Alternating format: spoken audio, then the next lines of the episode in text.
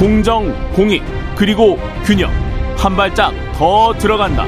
세상에 이익이 되는 방송. 최경영의 최강 시사.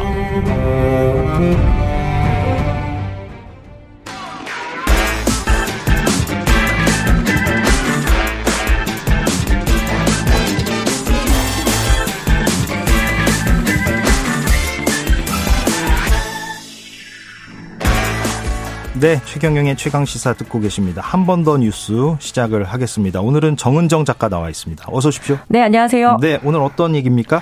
예, 5,900원짜리 족발을 꺼내 먹은 편의점 알바생의 사연입니다. 아, 예, 무슨 얘기입니까? 예, 5,900원이면 요즘 수도권 기준으로 짜장면 한 그릇 값이라고 이야기할 수 있을 것 같은데요. 하지만 이 정도의 돈으로 사람 인생이 좌지우지 될 뻔한 일이 있었습니다. 이 사연을 좀 들어보니까 5,900원짜리 이 냉동식품 족발을 매대에서 꺼내 먹은 혐의로 재판에 넘겨진 이 편의점 아르바이트 직원이 1심에서 무죄 선고를 받자 검찰이 항소를 했습니다. 아, 무죄 선고 받았는데 검찰이 항소를 네. 했다. 예. 예, 그런데 이제 이 논란이 되자 이제 뒤늦게 취하는 결정이 됐는데요. 아, 논란이 되고 나서 예, 예, 그 예. 과정을 좀 잠깐 보자면 서울중앙지검은 어제 이른바 편의점 반반 족발 횡령 사건에 대해서 항소를 취하했다라고 이렇게 밝혔는데요. 서울의 한 편의점에서 일하던 아르바이트 직원 A 씨, 뭐 41세라고 하네요. 2020년 7월 5일에 이 냉장 식품인 족발 한 세트를 매대에서 꺼내 먹었고 이 편의점 점주가 돈을 지불하지 않고 족발을 먹은 혐의로 즉 업무상 횡령으로 A 씨를 고소를 했습니다. 이에 서울중앙지검은 지난 7월에 A 씨를 20만 원의 그 벌금 20만 원의 약식 기소를 했는데요. 예.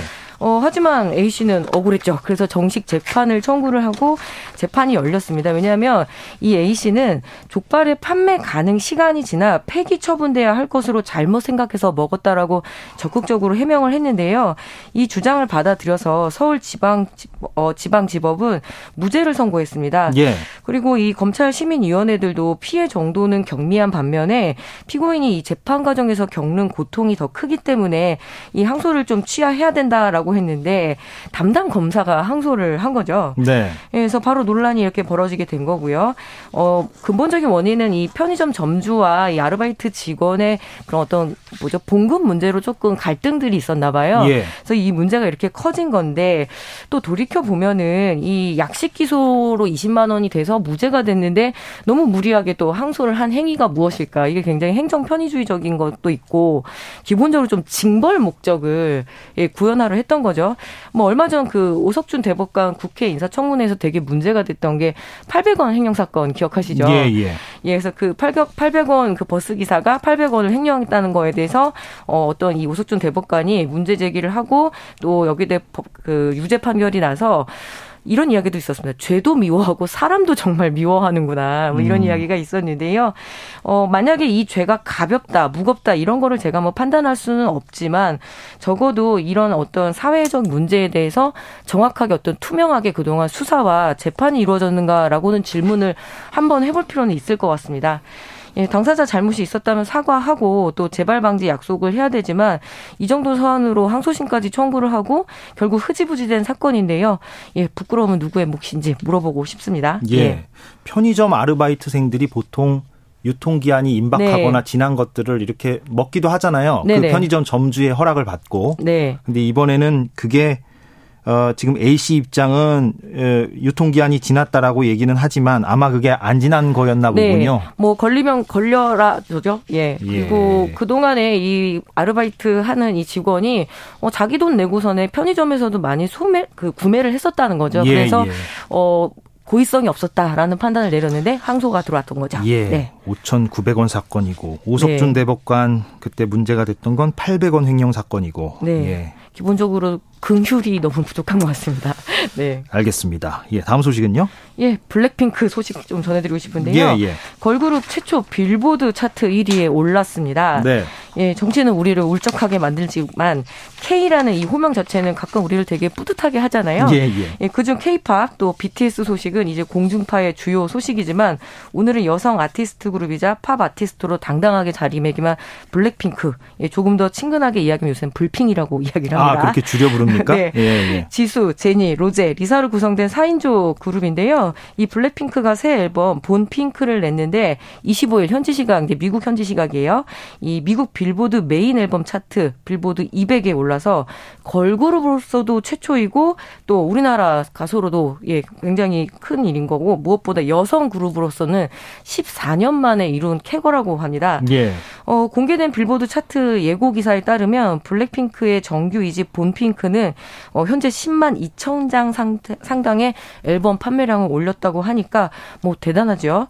예, 빌보드 200은 이 실물 음반, 음반부터 해가지고 또 이렇게 스트리밍 횟수 모든 것들을 다 조합을 해서 어, 이렇게 통계를 내는 건데요. 예. 거기서 이 블랙핑크가 어, 성과를 낸 거죠. 앨범 순이죠, 그러니까 이게. 네, 예, 예. 앨범 순과 스트리밍 순 여러 가지로 이제 그 음. 계산을 해내는 방식들이 있는데요. 예, 예.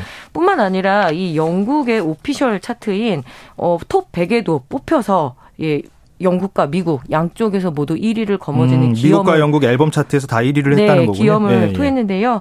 뭐 블랙핑크 잘 아시겠지만 이 YG 엔터테인먼트 소속의 가수입니다. 2016년 데뷔하자마자 뭐 휘파람으로 음악 방송 1위를 차지하고 이제 국내에서의 1위를 차지했다라는 것이 의미가 없을 정도로 뭐 캐나다나 호주, 프랑스 그리고 이제 팝의 본고장이라고 하는 미국과 영국에서 이 1위를 차지하면서 그 기염을 계속 토하고 있는데요. 어, 그러면 싱글 예. 차트는 얼마나 올라갈지는 또 지켜봐야 되겠네요. 아, 그럼요. 아, 예. 끝, 그 끝을 알 수 없다라는 예, 이제 그 예. 기대감들을 높여주고 있는데요. 기존에 이 BTS를 비롯해서 스트레이키즈와 같은 보이 그룹, 즉 남성 중심의 그런 아이돌 그룹들이 승승장구를 해왔거든요. 예, 예. 근데 여성 그룹 그룹으로서의 성취는 그 의미가 단순하지는 않은 것 같습니다. 기본적으로 여성들이 좋아하는 여성 그룹이기도 하거든요. 그래서 여성 아, 블랙핑크가 여성 팬들이 많습니까? 아, 예, 그렇습니다. 예, 예. 통상적으로 뭐 좀 고급스럽다라는 이미지가 블랙핑크가 갖고 있는 이미지인데요. 예, 예. 어, 여기에서 보게 되면 보통 여성 아티스트들한테 부여되는 혹은 강요되는 이미지가 있거든요.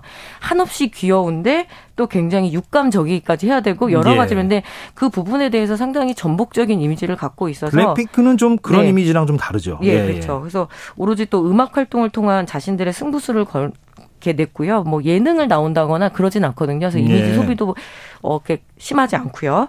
그리고 무엇보다 최근에 이런 기후 변화에 대한 목소리도 상당히 높이고 있습니다.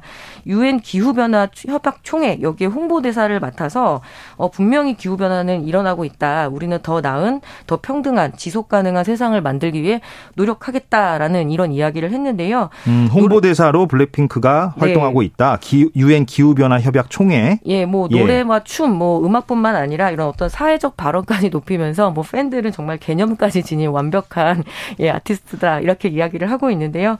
예, 근데 한계도 분명히 있죠. 일단은 아주 어릴 때부터 굉장히 혹독하게 훈련을 해온 결과이거든요. 예. 그래서 예. 우리는 한국의 어떤 아이돌 특히 이제 연예 산업이 계속 이런 식으로 갈 수 있느냐라는 그런 근본적인 문제 제기는 할 수 있지만 예, 블랙핑크가 이뤄낸 이 성과만큼은 좀 기분 좋게 들으셔도 좋을 것 같습니다. 그 네.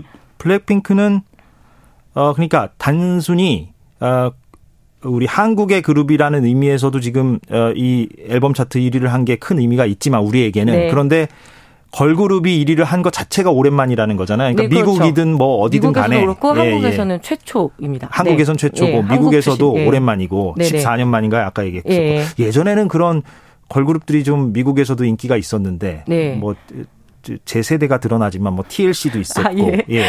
어. 예. 여러 그룹들이 있었는데 지금은 좀잘 뭐 안 보이는 것 같아요. 예, 그렇습니다. 예. 사실은 이 여성 그룹들 혹은 여성 아티스트들이 생존하기가 상당히 어렵거든요. 특히 예, 예. 음악이나 춤 같은 경우는 아주 어린 나이에 좀 이렇게 주목을 받다 보니까 그래서 그런 성과를 냈다는 점에서는 정말 뿌듯하네요. 네. 예, 그렇군요. 알겠습니다. 블랙핑크가 어디까지 올라갈지는 예, 계속 좀 지켜보도록 하겠습니다. 2부 여기서 마무리를 하죠. 정은정 작가였습니다. 고맙습니다. 네, 감사합니다. 예. 자, KBS 일라디오 최경영의 최강시사 2부는 여기서 마치고요. 잠시 후 3부에서 어, 민주당 정청래 최고위원과 함께 정치펀치 이어가겠습니다.